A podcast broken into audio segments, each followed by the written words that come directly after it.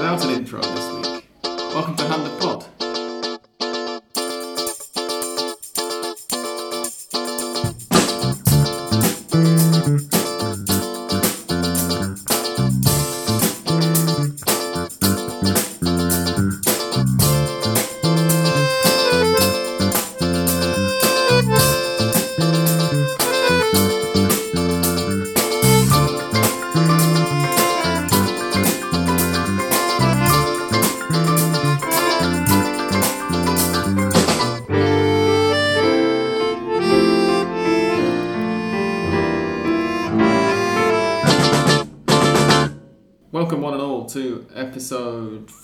435 of Hand of Pod.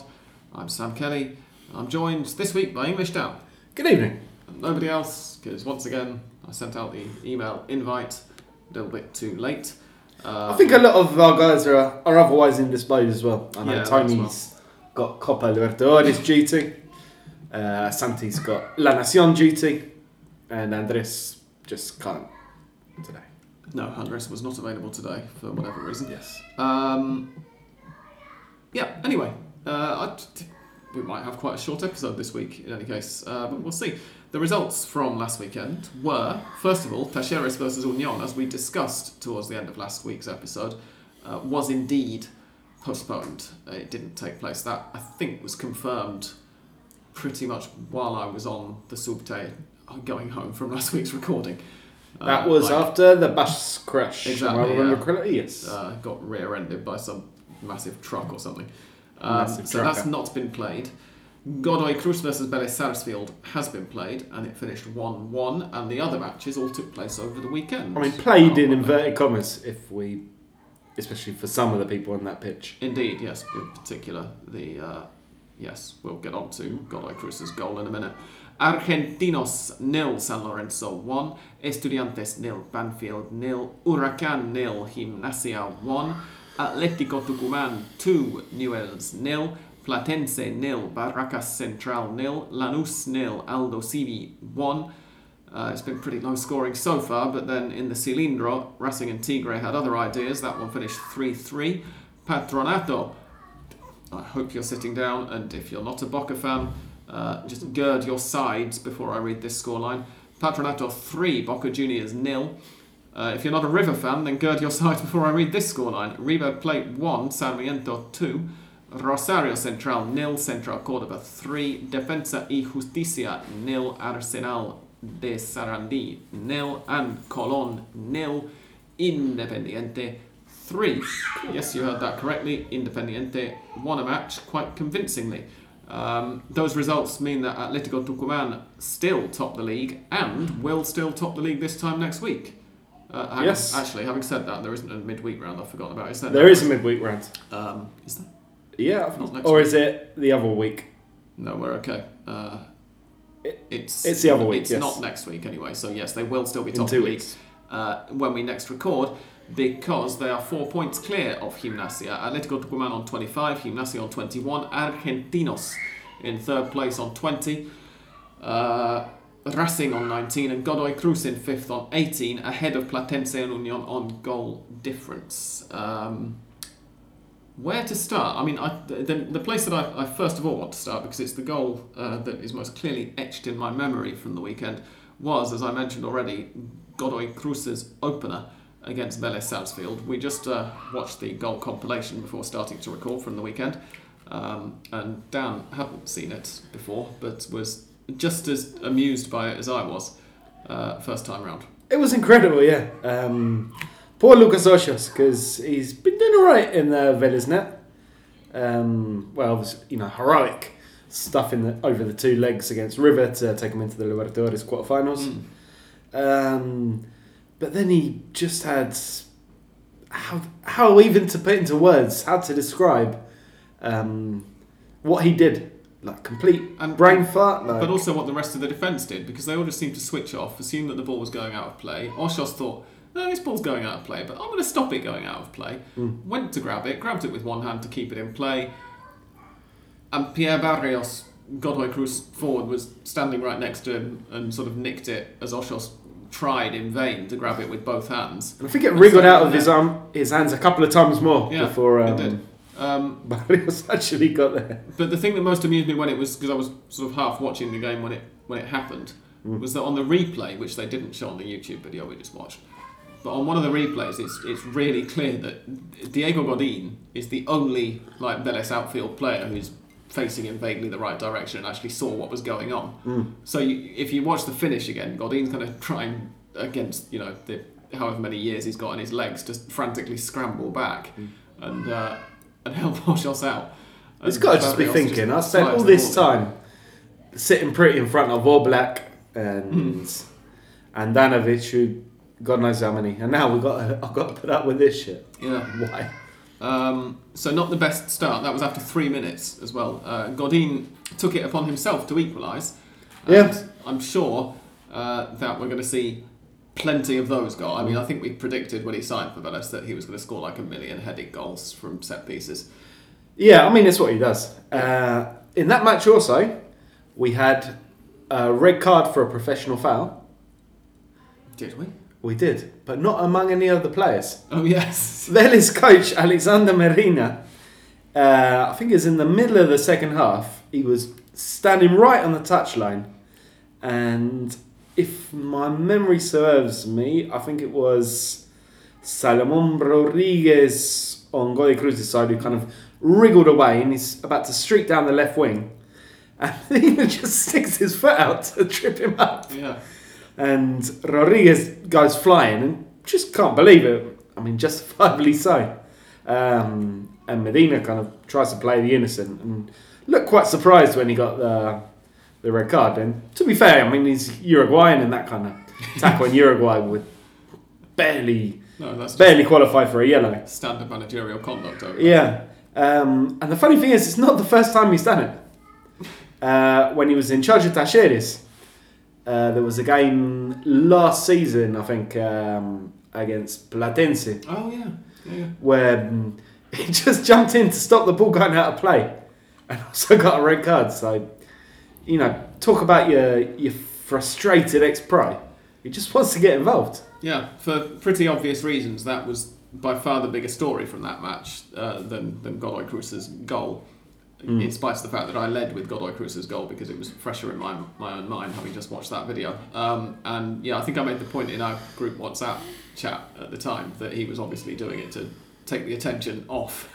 Very possibly, yeah. Very possibly. defence had given him. For the Take him off for the team. Um, so well done, Alexander Yeah. Medina, uh, for that sterling. A nice tackle. Like, as I say, he did. It did his job. He stopped the stopped the attack. Um, could have developed into something dangerous. So, you know, really did sacrifice himself for the for the good of the team. Indeed, he did. Uh, there was another piece of goalkeeper shitting the bed in the six-goal thriller that was Racing versus Tigre. Um, This one, admittedly, went completely over my head because I was watching this game on Sunday. I was also working as I did it, and you know, paying attention. But generally, um, you're watching and you hear goal for for the team you're not particularly interested in. Ah, fine. Still free two. Racing uh, looking okay. hmm. Didn't give it another thought. Um, and I recently saw the goal in all its beauty today, when, uh, before we before recording. Oh my word! Uh, not quite as bad as Osh's one, but it's it's bad. It's it's very very bad. Yeah, in similar terms, I'm not really sure what Gaston Gomez, for it was he, um, thought he was doing. I mean, why not just let the ball? I, I suppose it was passed back to him, wasn't it? So he couldn't really let it roll out. But Yeah, trying a fancy. Just tried to drag it back and it just, um, didn't come off, yeah. And, and then just give it straight to the opposing forward. Yeah. Um, Racing had gone 2 0 up in that match through Enzo Copetti Mhm. yet again, and Leonel Miranda. Matteo Retegui pulled one back through the spot before, Matias Rojas made it 3 1 on the stroke of half time. Um, and then Gomez had, his, free kick. Gomez had his bed shitting moment to gift Ijiel Protti, who uh, my girlfriend saw me watching the, um, the goal compilation before I came out here and looked at that and went, How do you pronounce that first name? And I said, Well, it's Argentine, so presumably you pronounce it yeah. Um, Any I- relation to Igor? I, I don't know. We'd have to look into it. Indeed. Um, but yeah, I'd never heard of him before, and I looked him up and was quite alarmed to find that he's 27 years old. but he played for Chacarita before Yeah. joining uh, Tigre. And then uh, Retegui got his second of the match. He's having a fantastic season, isn't he? Uh, He is. In the 88th minute to make it 3 3. But overall, Dan, Racing, I mean, you've just said you weren't paying full attention, but pretty good first goal, right? Very good performance in general in the first half, at least. Um, Racing were all over Tigre, took their chances. Um, the first and second goals were all very well worked, and Racing have had a few of those in recent weeks. But it's another game where um, you know you should have been getting the three points, and you've come back with one, just Mm. like happened, just as happened the other week uh, against Arsenal, where Racing laboured so much to get the first goal, and then within about three minutes uh, conceded the equaliser. Oh, yeah, that was 1 1. Yeah. Yes, uh, two games where they really should have been taking, you know, the full six points, and they would be right up there in the title challenge. But Mm. instead, you know, they're not a million miles back, but they're a fair way back, still with a long way to go. And it could be different, and it's just something um, they need to work on a bit. It seems closing out them games is definitely going to help. That Gabi Arias, um, the Argentine-born Chile international, who has been so decisive, so good in the in the net for Racing for the last three years, uh, or four years. Four years he's been there. Hmm. Um, he's finally on the way back after a cruciate ligament injury. He hasn't played a single first team game this year, but he's been playing for the reserves. This year. This entire year, Wow, wow, he got hurt sleeping out loud now. in about this in December, I think, December November. He hasn't played since.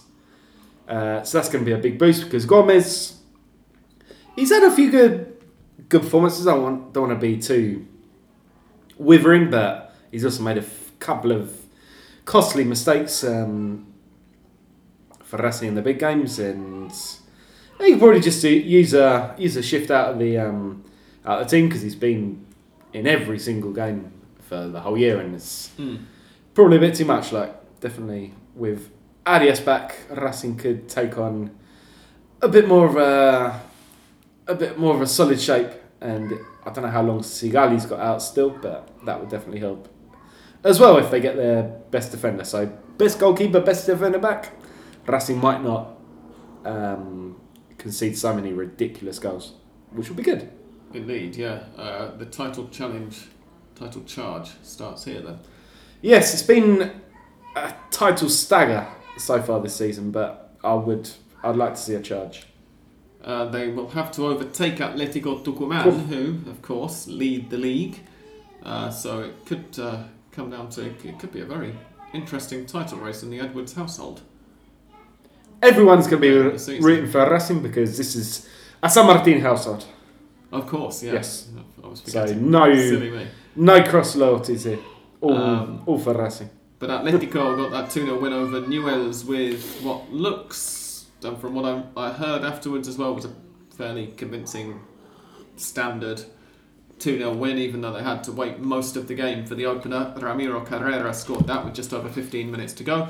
And then Renzo Tesuri doubled the lead eight minutes into stoppage time, rolling into an empty net after Newell's goalkeeper uh, Franco Herrera had gone up for a corner Mm. to try and force an equaliser with like the last play of the match. Um, well done, Atletico, of course. Um, And not very well done Newell's, who've just fallen off a cliff in the last couple of weeks. Yeah, They were they were right up in the title race, I remember. Now they're down 11th place. eleventh place. Yeah, cross three three consecutive defeats. I think. Let's have a look. Um, uh, well, yes, they, they beat Aldosivi in the Copa Argentina uh, yesterday, Mm. but yeah, in the league it's three straight defeats, and before that it was three straight draws. So yeah, six without a Um, win. Not So great. in the league they Considering have they haven't exactly played a a great deal of decent teams either. no in the league their overall record from eleven matches is 1 4, drawn four, lost three. Mm. So six matches ago it was played, uh, well played five, won four, drawn one, lost none. Yeah. And uh, since then, they have added zero wins to their wins column and lots and lots of draws and defeats. Um, so, yeah, they need to buck their ideas up. A little bit, yeah. Speaking of which, they are still, for now, one point ahead of River, who dominated really against uh, Sarmiento, but got hit by two sucker punches. And for Sarmiento, fantastic performance. I mean, Hmm? 2 0 up at half time, thanks to goals from Guido Mainero and Federico Anduesa. Mainero, especially, was just a lightning quick, slicing through the middle counter attack. Um, and they fully deserved their win, I thought. You know, River showing very, very similar issues to the ones that Andres has been bemoaning for most of the year. Emmanuel Mamana pulled one back, but it turned out to just be a consolation. Um, and as often happens on Hand of Pod, uh, two weeks ago, Dan was slagging off Miguel Angel Borja, and then he was brilliant. Last week, I took the piss out of Dan for slagging him off, said he was brilliant, and at the weekend, he was pretty much anonymous. I feel vindicated. I feel like the the little boy in the Emperor's New Clothes who just pointed out this massive lie, the fraud, fraudka. Miguel Um, Angel Borja. Miguel Angel Frog, Froja. Yes, you heard it first. Um, obviously, now he'll probably score four against Patronato, as most River forwards do. But I've seen the real, the real Borja, and it's not pretty. Um, Juan Fernando Quintero played about as well as he's played for River since returning in the half hour that he got. He got the assist on, on Mamana's very neatly headed in uh, goal, just got eyebrows on it, Mamana, as um, whom I think of, Ron Atkinson would say. Um, but yeah, River generally seriously out of sorts, as of course were Boca Juniors Mm. um, who can't, I don't really claim to have dominated play to anywhere near the same degree, which is perhaps unsurprising because 3 0 is a much more one sided scoreline than 2 1. Indeed. Um, but yeah, Axel Rodriguez, Alexander Sosa, and Jonas Acevedo were the goal scorers for Patronato, and this was in spite of the fact that before Patronato went 2 0 up, they'd already had to sub off two of their starting lineup, including Axel Rodriguez, uh, with injuries. Both their starting strikers, yeah. Yes, indeed, yeah, yeah. Um, so yeah, we've decided that Axel Rodriguez is going to be referred to now as A Rod Yes. uh, for the benefit of our American audience. If we ever talk about him again on the pod, which is Highly probably unlikely. unlikely, yes. Um, but yeah, we, we you know we're trying to break into the American market, so we need to come up with these snappy nicknames. I see they've also Patronato have also got the Joker in in the fence, Juan Cruz Guasone. Oh yeah, Yeah, so they have. and and the Papa Frita Franco Leys. Yes. Brilliant team. I think that's about as far as the funny names go, unless on the bench. Mm, nah, nothing there. Uh, Lautaro Geminiani would be good if he happens to have a twin, Yeah. but otherwise it's not that great. this isn't. Uh, ah no, it's not the same. Estigarribia. It- It's not the ancient. He can't still be 27 because he was 27 27, at Mules for, for 10, a good 10 years. Indeed, yeah. Um. But yeah, it was a well-deserved win for um, for Patronato, and from Boca's point of view, just absolutely all over the place. Mm. Uh, as poor a performance as they've put in all year. I see Facundo Roncaglia started for Boca. Yeah. kind of missed him going back. Um, he probably shouldn't have bothered by the evidence, evidence of that one game. No, I'm gonna No. look up when he did go back actually, because I. It's very, very, very recent. Uh, the last couple of weeks. Ah, really? It must be, yeah, because he definitely wasn't there before. Um, no, I mean, this oh yeah, is. two, two, there's a YouTube video here Yeah. marketing him as the nuevo refuerzo de Boca, and it says here it was uploaded Yeah. two weeks ago. So yeah, about that. I mean, Boca are just having the same problem that they've had for most of the year. They just can't put um, two or or definitely not three decent games together. Hmm. Uh, just not getting any momentum up. Um, aside from that kind of run in in April, May, which was enough to get them through the Libertadores group, and then and then uh, and take them to the Copa Liga title. Yeah. But that seems, you know, now we've got a bit more evidence. It seems that was that spell was definitely the um, anomaly. It's uh, an inconsistent team that sometimes will get the breaks, score a few goals, but otherwise is is very much run of the mill don't have enough players who can make the difference. Hmm. Um, they've been, I mean, I think kind of a symptom, if you like, of of their current malaise is that everyone's really annoyed, you know, very very much down because Agustin Rossi isn't going to renew his contract. And I have nothing against Agustin Rossi. I think he's a decent enough keeper. Um, he saves a few penalties, but I don't think it's really befitting of Boca to, you know, go on to that kind of panic and alarm just because a keeper of Rossi's standard says he's going to leave. And I don't think it's even this year, it's at the end of next year his contract's up, or, Mm. or it might be this year. I don't know what you think. Like, it's indicative, like, if you're grabbing onto these kind of guys who, you know, in in a great Boca team or even a good Boca team would be struggling even to get first team minutes. Yeah, I It's mean, not great. I, I kind of I, I can't help but when we talk about Rossi also think of, of Andrada uh, of Armani sorry at River Mhm. because you know they arrived at their clubs at about the same time and inevitably when you talk about Boca you have to talk about River as well but you know th- there's also been that rivalry the whole time between who should be Argentina's like I guess third choice goalkeeper because apparently it's got to be whoever's playing in goal for Oh, one yeah. of those two teams and you can't consider any other names I think it's in the constitution. I mean, in fairness, there aren't any. You know, there aren't a hell of a lot of really high-level Argentine goalkeepers. You know, it's, it, for the national team point of view, it's not the deepest um, position that they've got beyond Emiliano Martinez, right? Mhm. But the, the way that both of them arrived at the clubs that they're currently at, as you know, two of the best goalkeepers in South America, very much the peak of their careers, and, Mm. and they were coming here. And over the, the few years that they've been there, it, they've noticeably both of them have fallen off Yes. a fair bit. And I kind of feel like if um, Armani were to say one more year of River and then I'm leaving, probably get a not dissimilar response. You reckon? Yeah, I, I'm not saying deservedly, but I, I'm not. I, I, don't know whether there's the same kind of uh, any kind of recognition on either part that they've both fallen off quite as much as they have.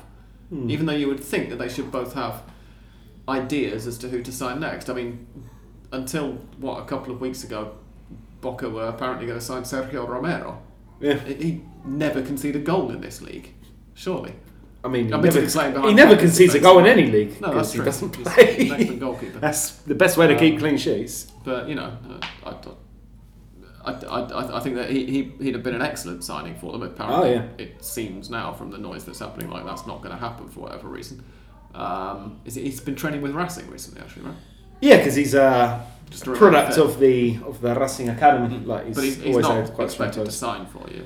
No, I can't imagine he would with Arias coming back and and Gomez still there. Right.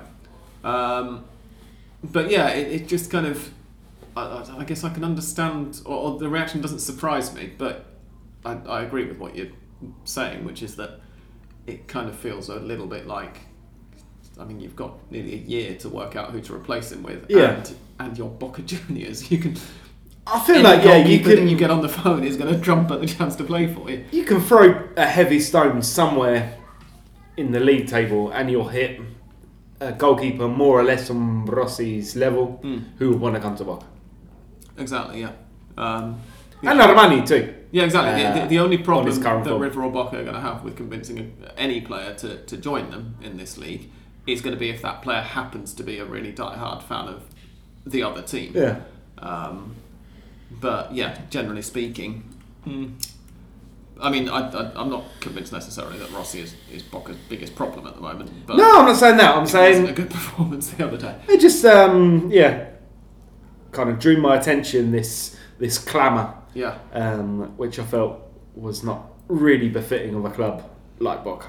No. Um, now, Dan mentioned a few minutes ago the range of amusing names that there was in the Patronato lineup. Uh, now, how about this for an amusing name? Oh. Andres Vombergar. Or Vomberger, Like if we want to anglicize it a little bit. between a fireman and a hamburger. Indeed, yeah. in Um, Spanish. If we're being polite, or between a some vomit and a hamburger. Um, he it, says here that he's Slovenian. Um, Hmm. Now, what he's doing, therefore, playing for San Lorenzo, I am not sure, but he came on for his first appearance, right? Was it his? De- it says here it was his debut. Is that correct? It, it looks like it was in fact his debut Mm-hmm. after joining San Lorenzo pretty recently. Um, I see the Ar- the Argentine flag by his name, so the Slovenian thing might. yeah, maybe be it's a dual nationality. We'll look him up in a second. Um, but anyway, he replaced Nahuel Barrios in the 87th minute, and in the 90th minute, he scored the only goal of the game for San Lorenzo's 1 0 win over Argentinos. And Argentinos, of course, had a pretty good start to the season. In Yeah. fact, they're still third now. Um, so San Lorenzo have, well, they've won a match. Uh, they've now won two of their last five. Admittedly, that is one match ago and five matches ago, and they've drawn the three in between. but they're unbeaten in the last five as I well. mean, for, for San Lorenzo recently, that's not bad going at all. No, exactly. Um, they have they beat Boca two one, then they drew one one with Banfield, two two with Union, and one one, excuse me, with Talleres, uh, before beating Argentinos one 0 just now, at home to Estudiantes this coming weekend. So that's could be interesting. Um, but yeah, I've just been looking up quite a an bit introduction to of, Argentine football for him. A bit of information on Von Berger. Go on. Uh, he is Argentine.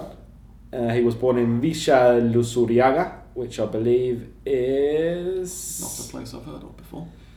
I've heard of it. Uh, it's one of the places out in the Conurbano. I want to say either La Matanza or Quilmes. If you look that up, Okay. I'll carry on talking. Bisha, Yes. yes. Spell it for me. Started his career in the very depths of Argentine football. Debut for It- Ituzaingó, then moved on to Phoenix.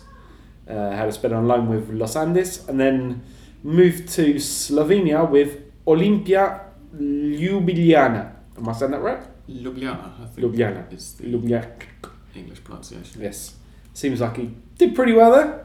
Had a year as well in Russia with Ufa. Um, the only team I know named after a Spanish exclamation. Uh, went back to Olympia. I'm not going to say the second one because it's hard. Had a year in Mexico with mm, Atletico Madrid's uh, feeder team, Atletico San Luis, and is now pitched up at San Lorenzo. And he has played one game at B level for the Slovenian national team. Never got into Ah, the okay. senior team. And I don't know if he will, will qualify for that because of uh, residency, because he got his passport while out there. I don't know how hard it is to gain Slovenian citizenship From via his- residency. From his name, I'm going to guess he's a dual national. It sounds more Germanic than Slavic. I suppose. Right. Yeah, but Central Europe, people move around a lot. Hmm. Ah, the Spanish one says he's from Origen Esloveno. Yeah. So we'll um, we'll trust that, I guess. And Visha Luzuriaga is in La Matanza. So I was right. Yes, it is. Yeah, I was about to say. I shouldn't have, um, look it up. Susante, but yes, his forefathers came from Slovenia to Argentina after the Second World War. Uh, yeah. Yeah. Um, a time of plenty of um, cross-continental. indeed. Well, of, of, of, yes, uh, immigration to Argentina is what I was after. Actually, not just obviously it's cross-continental if you're coming from Europe Mhm. to anywhere. Um, any other rail talking points from the weekend? Dan? um, the Carlos Tevez revolution yeah. hit a speed bump. the wheels are starting to fall off uh, for useless manager Carlos Tevez. We always said he was going to be shit, didn't we? Um, they have.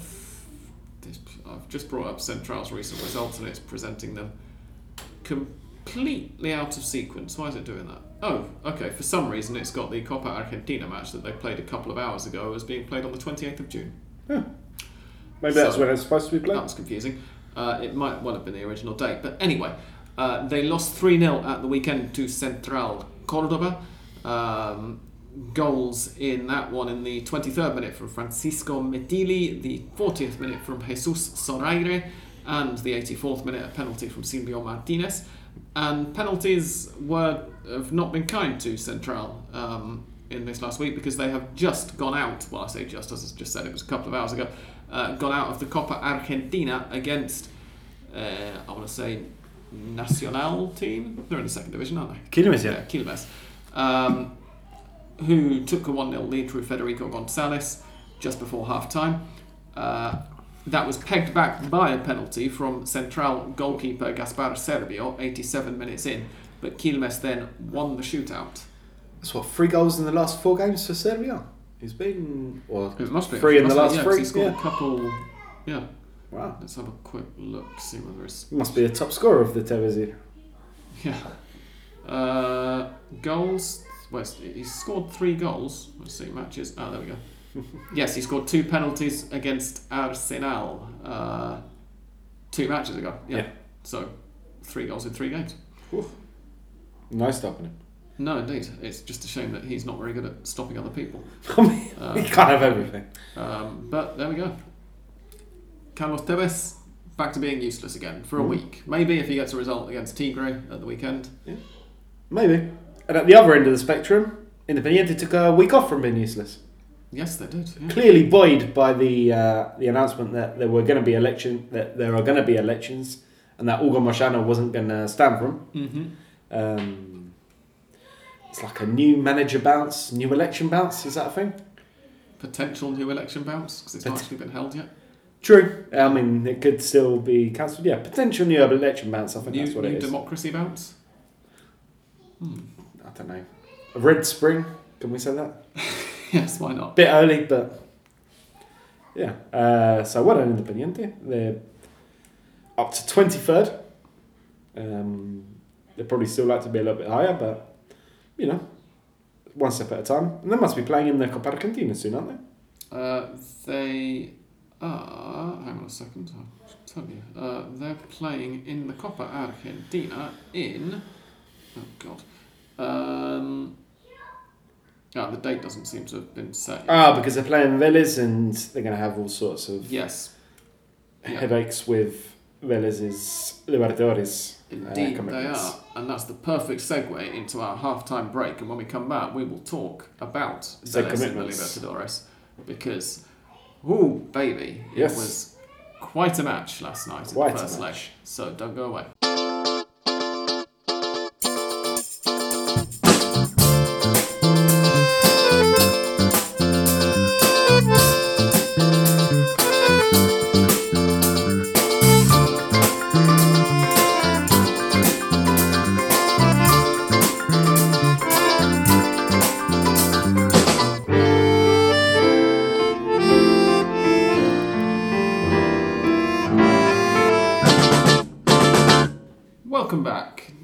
Just uh, about to tell me all about the life and times of, uh, what did you say, Christian Pellerano. Christian Peixeira, yeah. Now, why would you be about to tell me about him, Dan?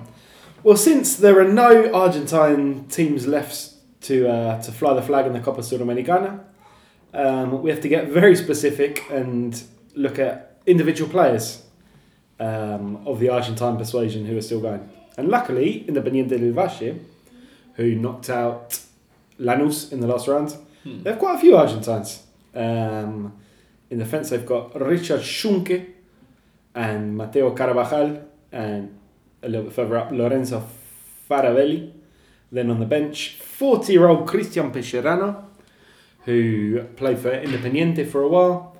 Uh, Independiente. The other Avellaneda Independiente, yes. to uh, I think he was at Atlanta as well. Very early in his career. I'll take your word for it. And he'd been around the block a bit. Uh, Vélez, I think he he played for for a while. Uh, real journeyman. Um, and he's still on the bench for Independiente del Valle at 40 years old. And Cross knows what the altitude of Quito does to 40 year old lungs. But he seems to be um, seems to be uh, holding his own. I mean, as somebody who's only a year and a half or a bit, a year and two thirds away from turning 40 down, I would just say we, we are, you know, capable of breathing Mm. uh, at, at, this age. But are you capable of running for 90 minutes uh, altitude? Uh, I don't know about 90 minutes. I, I managed to break into a jog with surprisingly few ill effects when I was up at about 4,000 metres in the northwest. Yeah. But that was nearly three years ago now, so Oh, yeah. I was only a sprightly 35 at that point. um, but yeah, I guess you're Yeah. to it, don't you? and he also holds the distinction of having played on both sides of the Avellaneda divide, Cristian Pellerano. Oh wow. Started his career in Atlanta, where he played over 100 times, and he went on to Defensores de Belgrano, Nueva Chicago. Played for Racing a single year in 2007.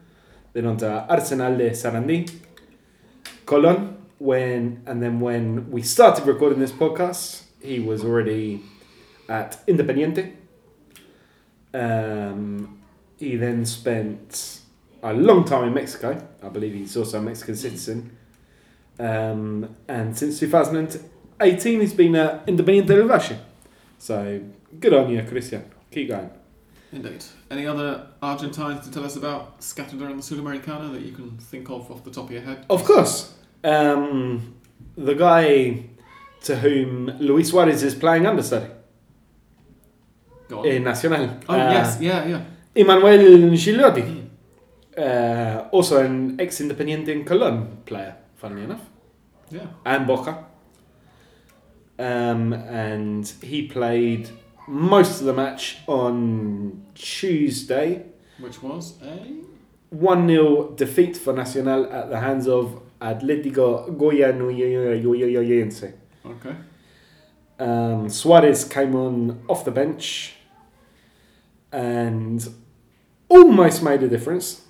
Um, he was involved in a very nice move which ended in one of the worst misses uh, you'll see this week, if not this month, from Juan Ramirez.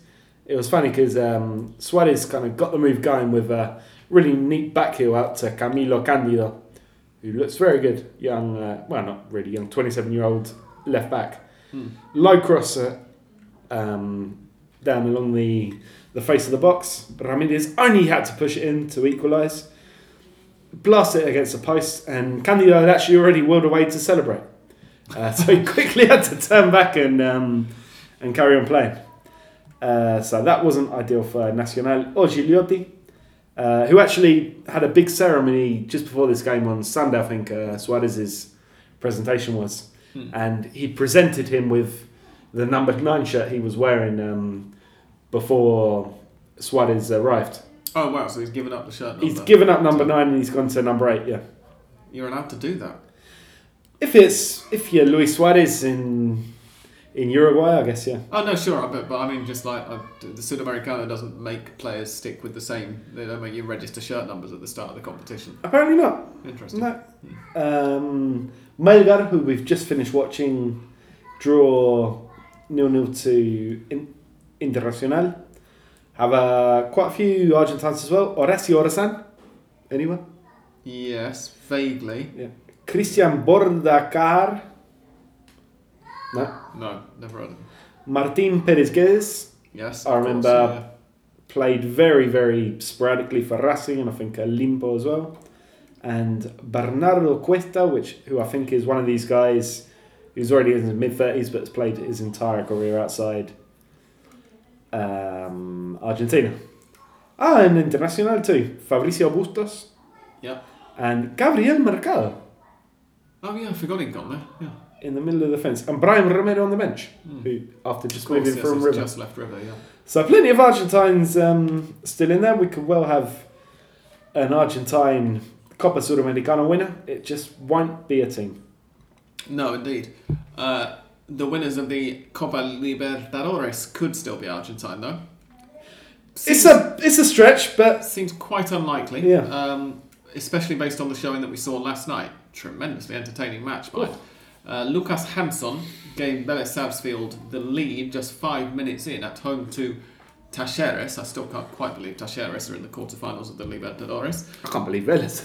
To be honest, No, it's, it's kind of when you considering look at the year league they've form, had. um, when you look at the league form, it is difficult to to believe, isn't it? Um, the first half seems to have been fairly evenly matched. Talleres had a spell of dominance after the goal. Vélez were a bit more on top by the look of it in the second half of the first half, as it were.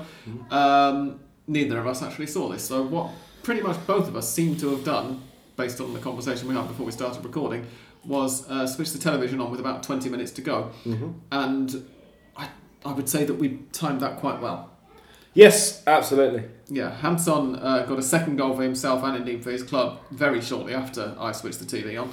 Um, to make it 2 0 with a neat header from a Leonardo Jara cross. I think that that's exactly the same combination that had led to the opening goal Mm-hmm. because it was scored by Janson and the assist was Leonardo Jara at any rate.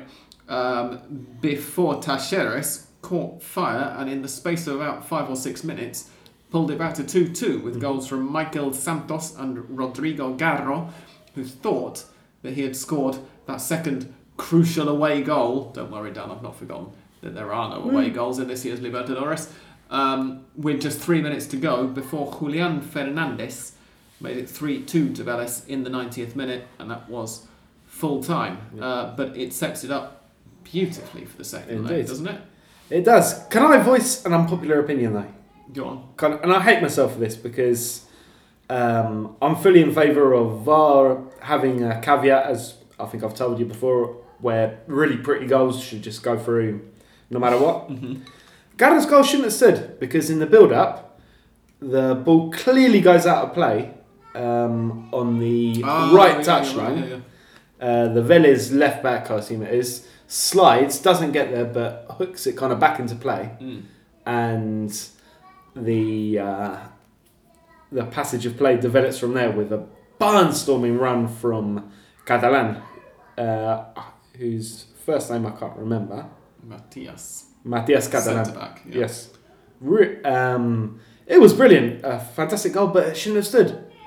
And what I don't understand is that VAR looked at it and decided, oh, you know, Talleres got advantage from it, I guess, and we can go on. But there's no advantage from a throw-in. Mm. I mean, football's like rugby in that sense. Yeah, it's not a foul. It's a yeah. Yeah, I mean, the lines are, are inviolate. Mm. Uh, the ball goes out, play stops. Um, so for me, that beautiful, beautiful goal, as much as it pains me to say it, shouldn't have stood. No, I mean, And shocking, could have been very irritated if it had. shocking and incomprehensible though it is to believe that a South American continental match might be seriously affected by terrible officiating.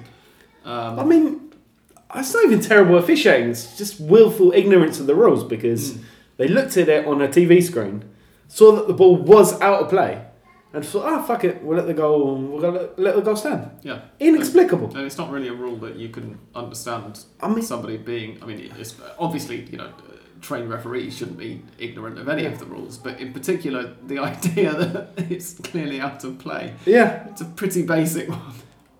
Yeah, I, I can understand it. Like, and I, I haven't even seen much um, controversy about that. I know because it's because no one in the Argentine media cares about Vélez Talleres. No, they probably weren't paying enough attention anyway. yeah, I mean, no, not good, not good. But all the same, um, fantastic, fantastic last 20 minutes. As, as I said, based on that I mean, showing, look at that. whichever of them It's goes clearly out of play. it is very clearly out of play.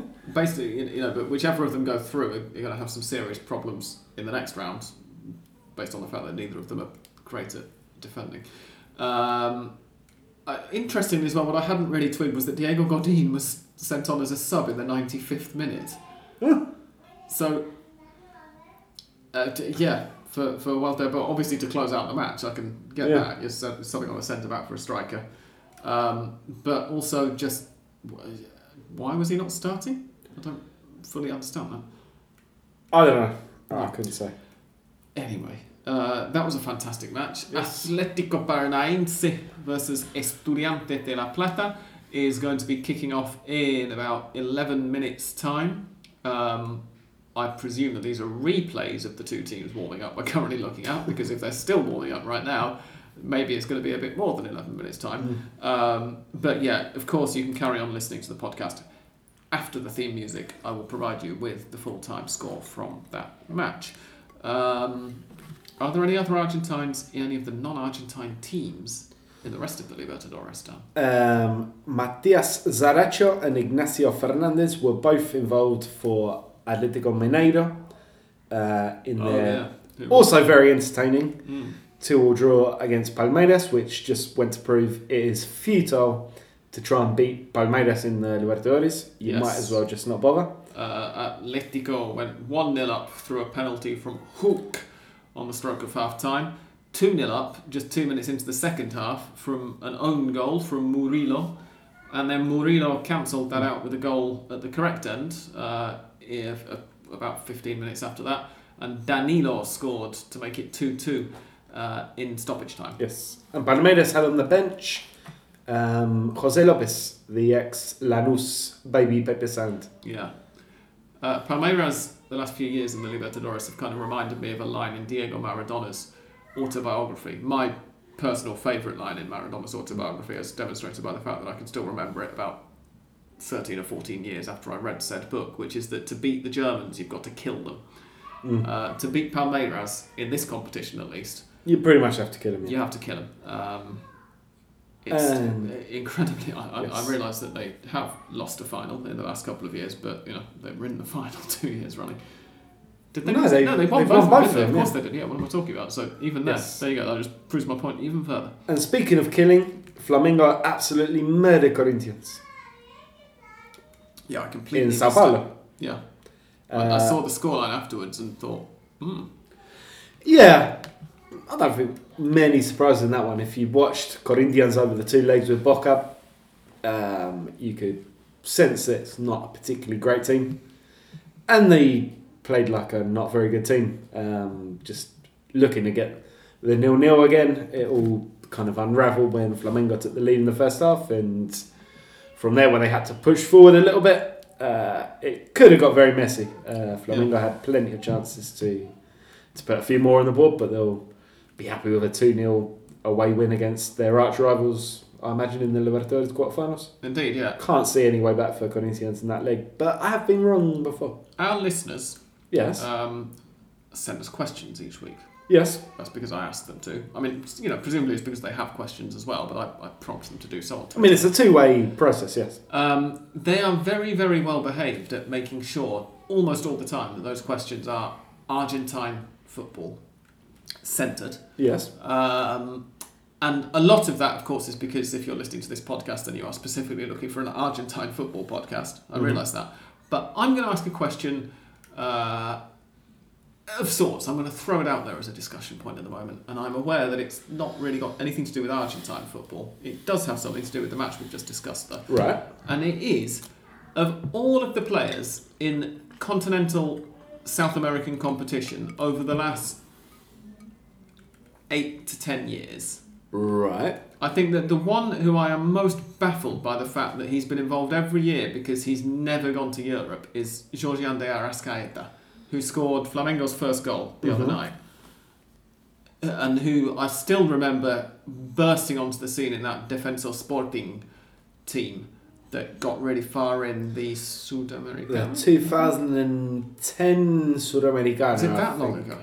I thought it was even more. I thought it was a well couple of years yeah. more recent. But Because anyway, he was very young then. yeah. Um, Um, I just I don't understand how he's never had interest from a European club. He's he's, I've- he's yeah. performed consistently in South America for some of the biggest teams on the continent since leaving Uruguay. At a, a consistently high level in the very biggest matches. Obviously, for Mm. all I know, he might be absolutely terrible in the Brazilian league every week. I But can't whenever I see him in the. Libertadores or the Sudamericana, he's been, you know, rarely spectacular, but Mhm. always one of the best players on the pitch. Yeah. And I don't understand why, say, a middling Spanish, Italian, Premier League, French club haven't gone. Yeah, we could do with that kind of imagination. But then this is something I've been I was pondering a few months ago with um, the talk about Gabigol, Gabriel Barbosa moving away now from Flamengo. Uh, these are two guys who are in Incidentally, was the scorer of, of Flamengo's other goal. and most other goals that Flamengo score. Yes, Indeed, yeah. um, these are two guys who are in arguably the biggest club in the entire South American continent, where they grew up, and yeah, obviously know a lot about what Flamengo are, what they represent. Um, they're both on European wages, as much as I understand. Maybe on the low end Sure. of European wages, but European wages nonetheless. No, I, I, I can get they why they fight for titles every every year. They fight for the Libertadores every year. Yeah, They're adored in Rio, which is must be one of the greatest cities in the world to live and play football in, and to never have to pay for any drinks in. and to never have to play for pay for any drinks. Would you give that up to go to Bologna or I, I, I totally get, Almeria or I totally get Stuttgart. why, I, I get why they'd be happy enough there. I Yeah. don't understand why there's never been a whisper of any interest in Ar- Arrascaeta from a European club. Because it's not like we've heard like, oh, you know, Almeria to pick one of the clubs that you just named Yeah. have come in for him and he said no. It's Not just that we like, know, like- no one's ever. Yeah. Unless Flamengo are just very um, very good at keeping this stuff uh, under wraps. Yeah. I seen just did a quick Google and Inter Internazionale that would be in Italy Mhm. were linked with De Arqueta Okay. last um, last winter, last European summer. Um, and otherwise, yeah, it, it is inter- It is funny. Um, if I was the owner of a football club, I would definitely buy Arqueta because I adore him Mm. and always have. But at the moment, I'm not, so No, no, I can't shed like any light on the matter. One day when of Pod uh, uh, Syndicate becomes the owner of, I don't know, Brighton, yeah. Yeah. Maxi Lopez is, owns Birmingham City, so anything is possible. I mean, obviously, we're not quite as rich as Maxi Lopez, and he's a much more enthusiastic businessman than we are, but um, who knows? it could happen. Yeah. Write in with your thoughts, Yeah. anyway. Uh, shall we go on to some actual listeners' questions? Yes. Right. Let's see if they can topic. top that one. That brilliant question from Sam. Turns out I've opened quite a few tabs in my phone and have to actually navigate a little bit to find them. Um, here we go. I think we had one a few days ago. Let me just. I think you might be right. Yes, we did. Yes, we did. Um, it was from Derek Ryan, who says, "What are your thoughts on this action? Hopefully, the AFA does the correct thing."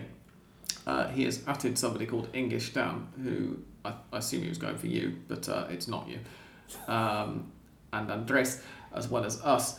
Uh, but yeah, this was the attack on a female referee by a male player who, indeed, the AFA have done the right thing. Right, they've punished him in some way. I don't know whether it's as harsh as it should be.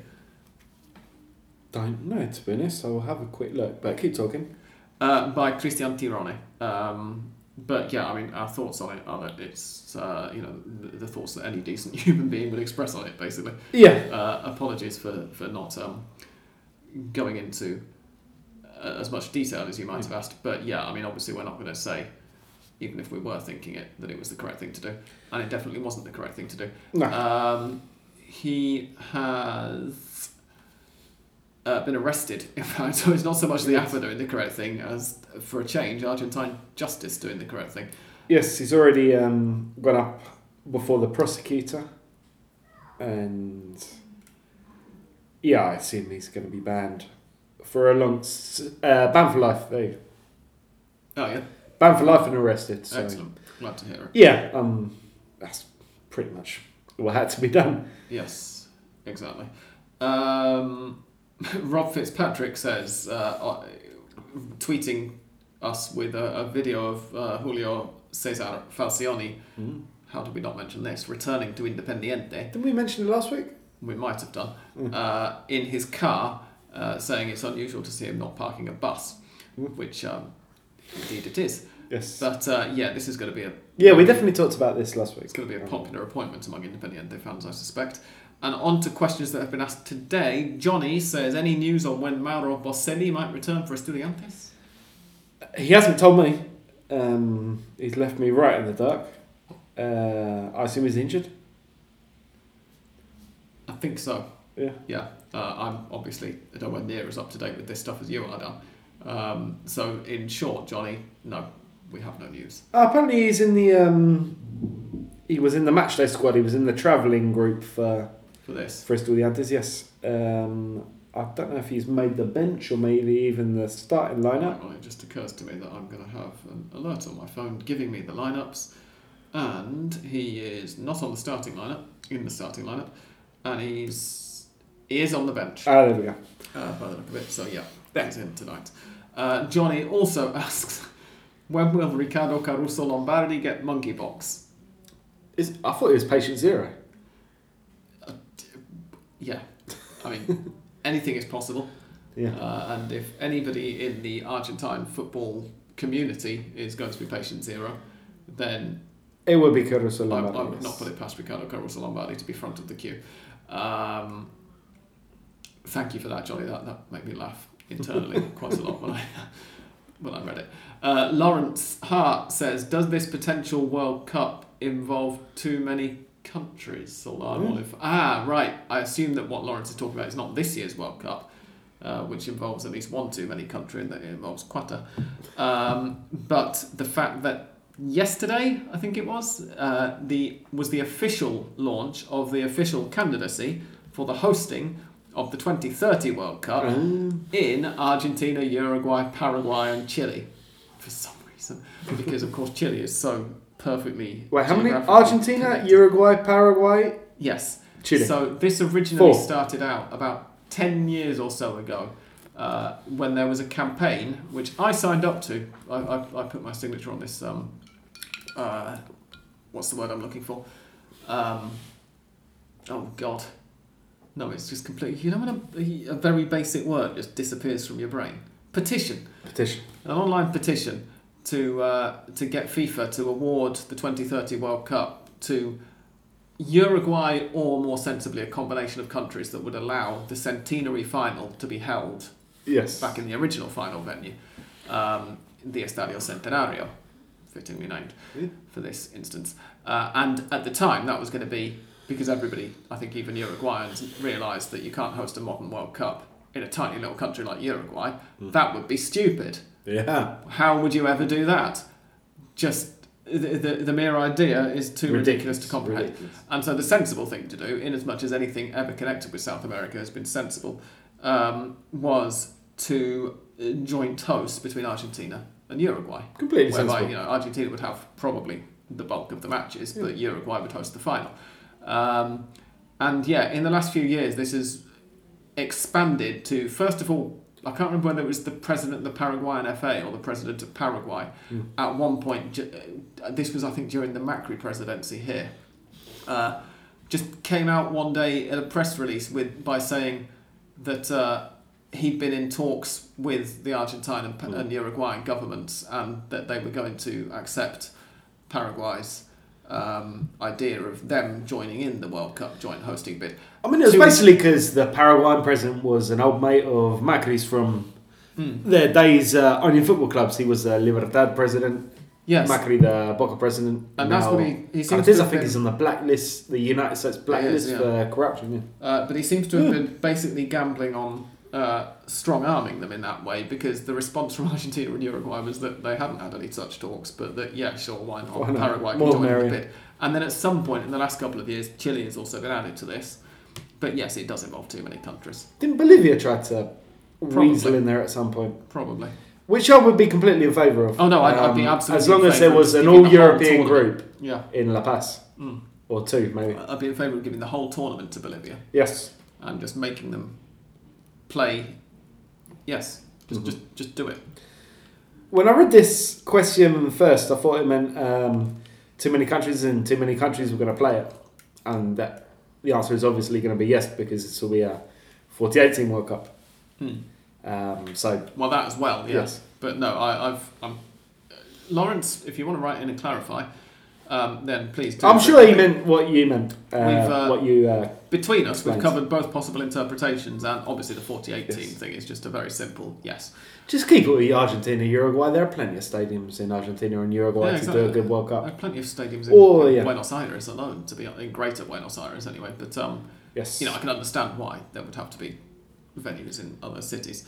and there are um, plenty as well. Yes. Yeah, the, the the only thing that I'm slightly worried about as well is, is just where these where these countries are because on an emotional level, as I just said, I signed this petition ten or twelve years ago to, to try to have the final stage. Mm. I'm, I'm fully aware that you know FIFA aren't going to look at this petition and go, oh well, if all these people have signed it, then we'll obviously do it.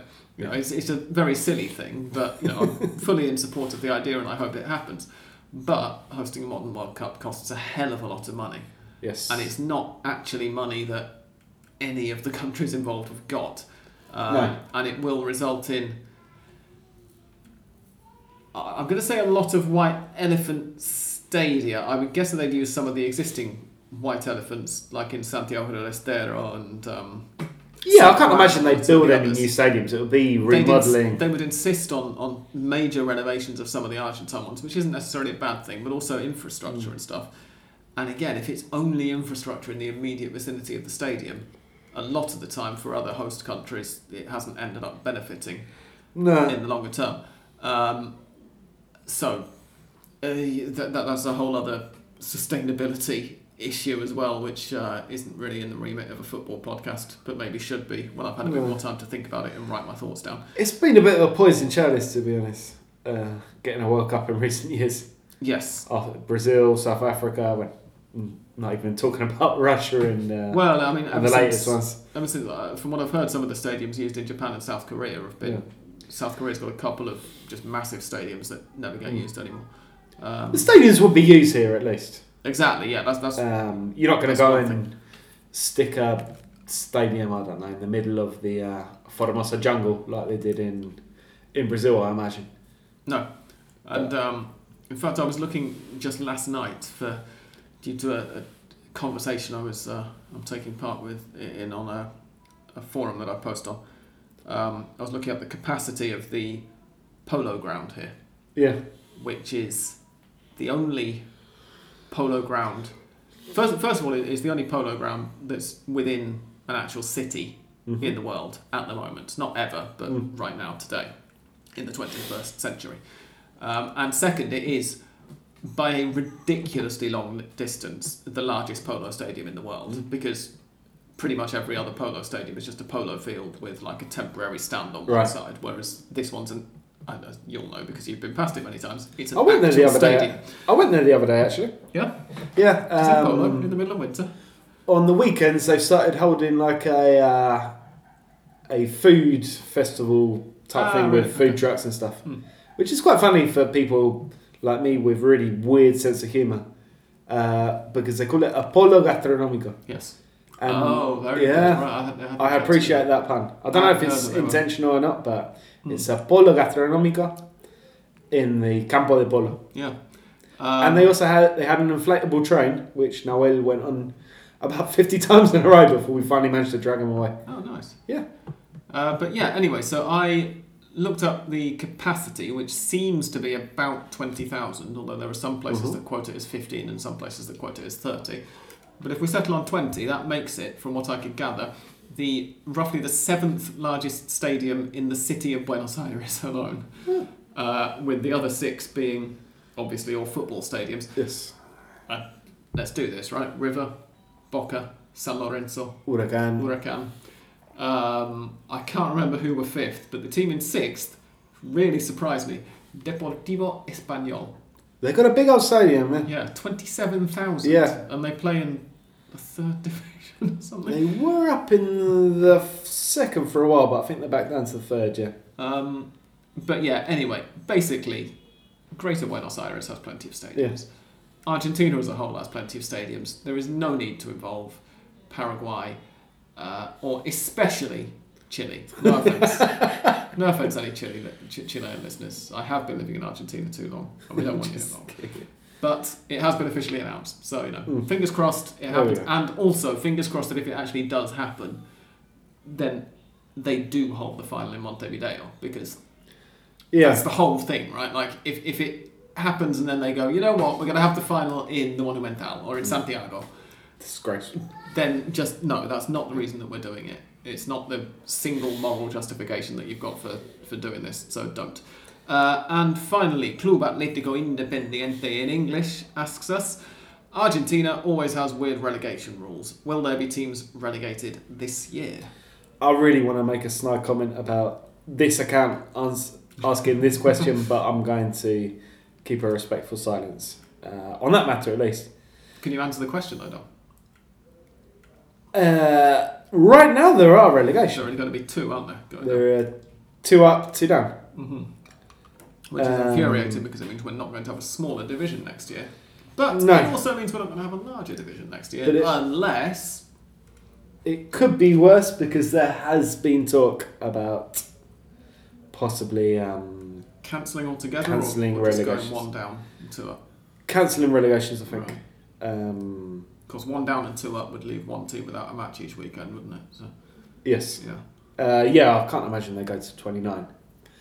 But why'd they have to go to 30? For some reason, they want that 30 team um, top flight. I don't know. Um, It's been tried the once. cynic in me would say depends who goes down. Unfortunately, Barracas Central are pretty clear of danger Yeah. at the moment, so I think, aren't they?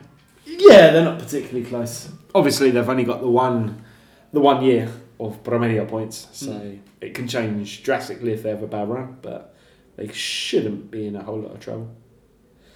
Um, I just hope they don't go through this and keep relegation, because otherwise, this will be what the the third year in a row there hasn't been relegation. Yes, And it'd be an because it absolute was fucking suspended for the pandemic. Yeah. Um, no, I think they have to realistically go. Uh, plus, they've spent the last three years or two years saying that they were going to go back to relegation this year. Mm-hmm. Um, I mean, what would be the justification? Just because they want Exactly, yeah. thirty teams? there, there wasn't really any justification for suspending it in the first place. Mm-hmm. But I mean, when pandemic, fine. yeah, no, You I- can sort of understand it. no, I can't though because No, no, you can't, but No- you no can one- make an argument for it, maybe. no other leagues anywhere else suspended relegation because of the pandemic. No one else went. Oh, but it wouldn't be fair Yeah. on the teams who are doing terribly. Well, what does that mean? I mean, it's not fair on anybody, but it's happening. It's how the, it's the world. It's, it's Mm. going on around us at the moment. Um, but then I didn't really get why. If if you accept the reason, okay, we can't relegate anybody at the end of 2020. Mhm. Right, sure, fine. I don't like it, but I will shut Yeah. up and listen to it. Why can't you relegate anybody under 2021? That was ridiculous, yes. You know, That like, was plain ridiculous. why is it 2022 and we've now Yeah. had the same bunch of teams Yeah. still with more teams joining them when being promoted? Because apparently that's not unfair No, on you know someone. if, if we're doing that. Um, so yeah, in the meantime, you give Patronato a chance to just completely stagnate. For example. Um, I mean, that's what Anyway. they do, basically. Well, What can I say? Um, those are all the questions. Mm. Thank you very much for them, everybody. Shall we go on to Mystic Cell? Let's. Let's do it.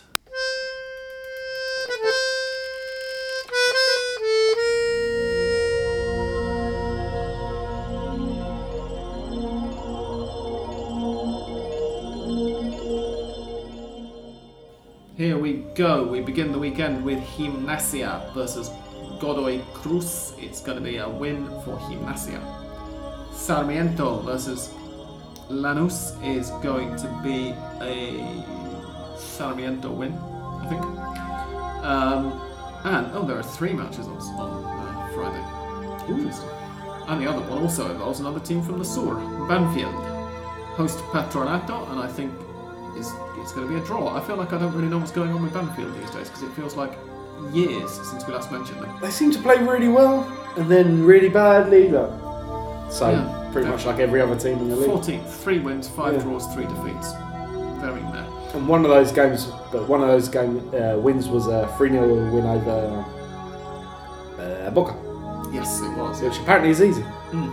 If Patronato could do it. Oh yeah, so this is a match between the two teams who've beaten Boca 3 0. Relatively recent. But Banfield did it in the Bombonera, so maybe that's worth an extra point or something. Indeed, yes, although of course they have lost. imaginary scale. They have lost Giuliano Galoppo since then. This is true. So, uh, Oh, I didn't mention him as a Sudamericana participant. He is, of course, at Sao Paulo. he is. Um, on Saturday, Arsenal host Atletico Tucumán, and I think it's going to be a win for Atletico Tucumán. Barracas Central versus Racing is going to be a win for Racing, I think, but it should, it should be quite entertaining that one. Talleres versus Argentinos is an Argentinos win. Talleres have got to throw all of their eggs into the Copa Libertadores basket at the moment. Yeah. And for the same reason, I'm going for Union to get a home win over Vélez. Those two matches are played at exactly the same time. Because, of course, both clubs are going to want exactly the same amount of recovery time ahead of their second leg. Uh, Boca host Platense, and I think that Boca will win that one. On Sunday, Aldosivi versus Huracan is going to be a win for Huracan. San Lorenzo versus Estudiantes is going to be a win for San Lorenzo. Estudiantes are nil-nil away to Atletico Paranaense after 15 minutes. Independiente versus River is going to be a win for Independiente.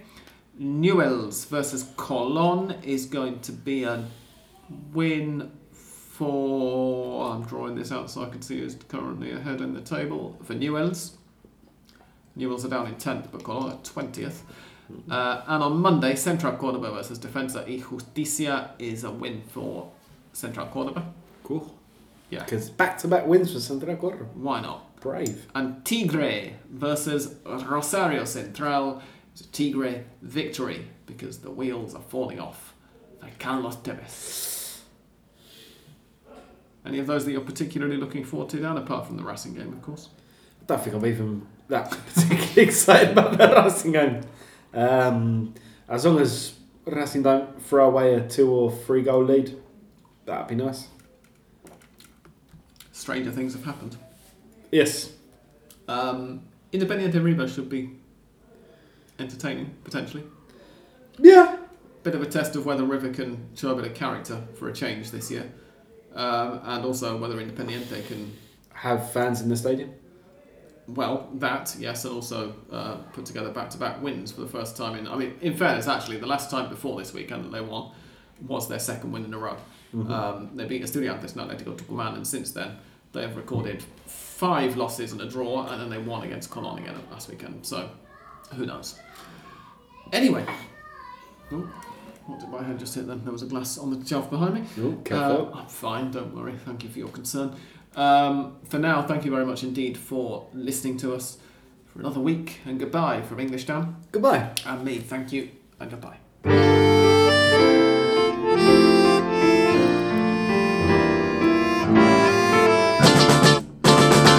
Atletico Paranaense versus Estudiantes was a very one sided match indeed. Atletico completely dominated, um, but it ended nil nil. Atletico thought that they'd scored the only goal of the game about 10 minutes before the end, I think, uh, but it was ruled out for what turned out to be a very clearly correct offside.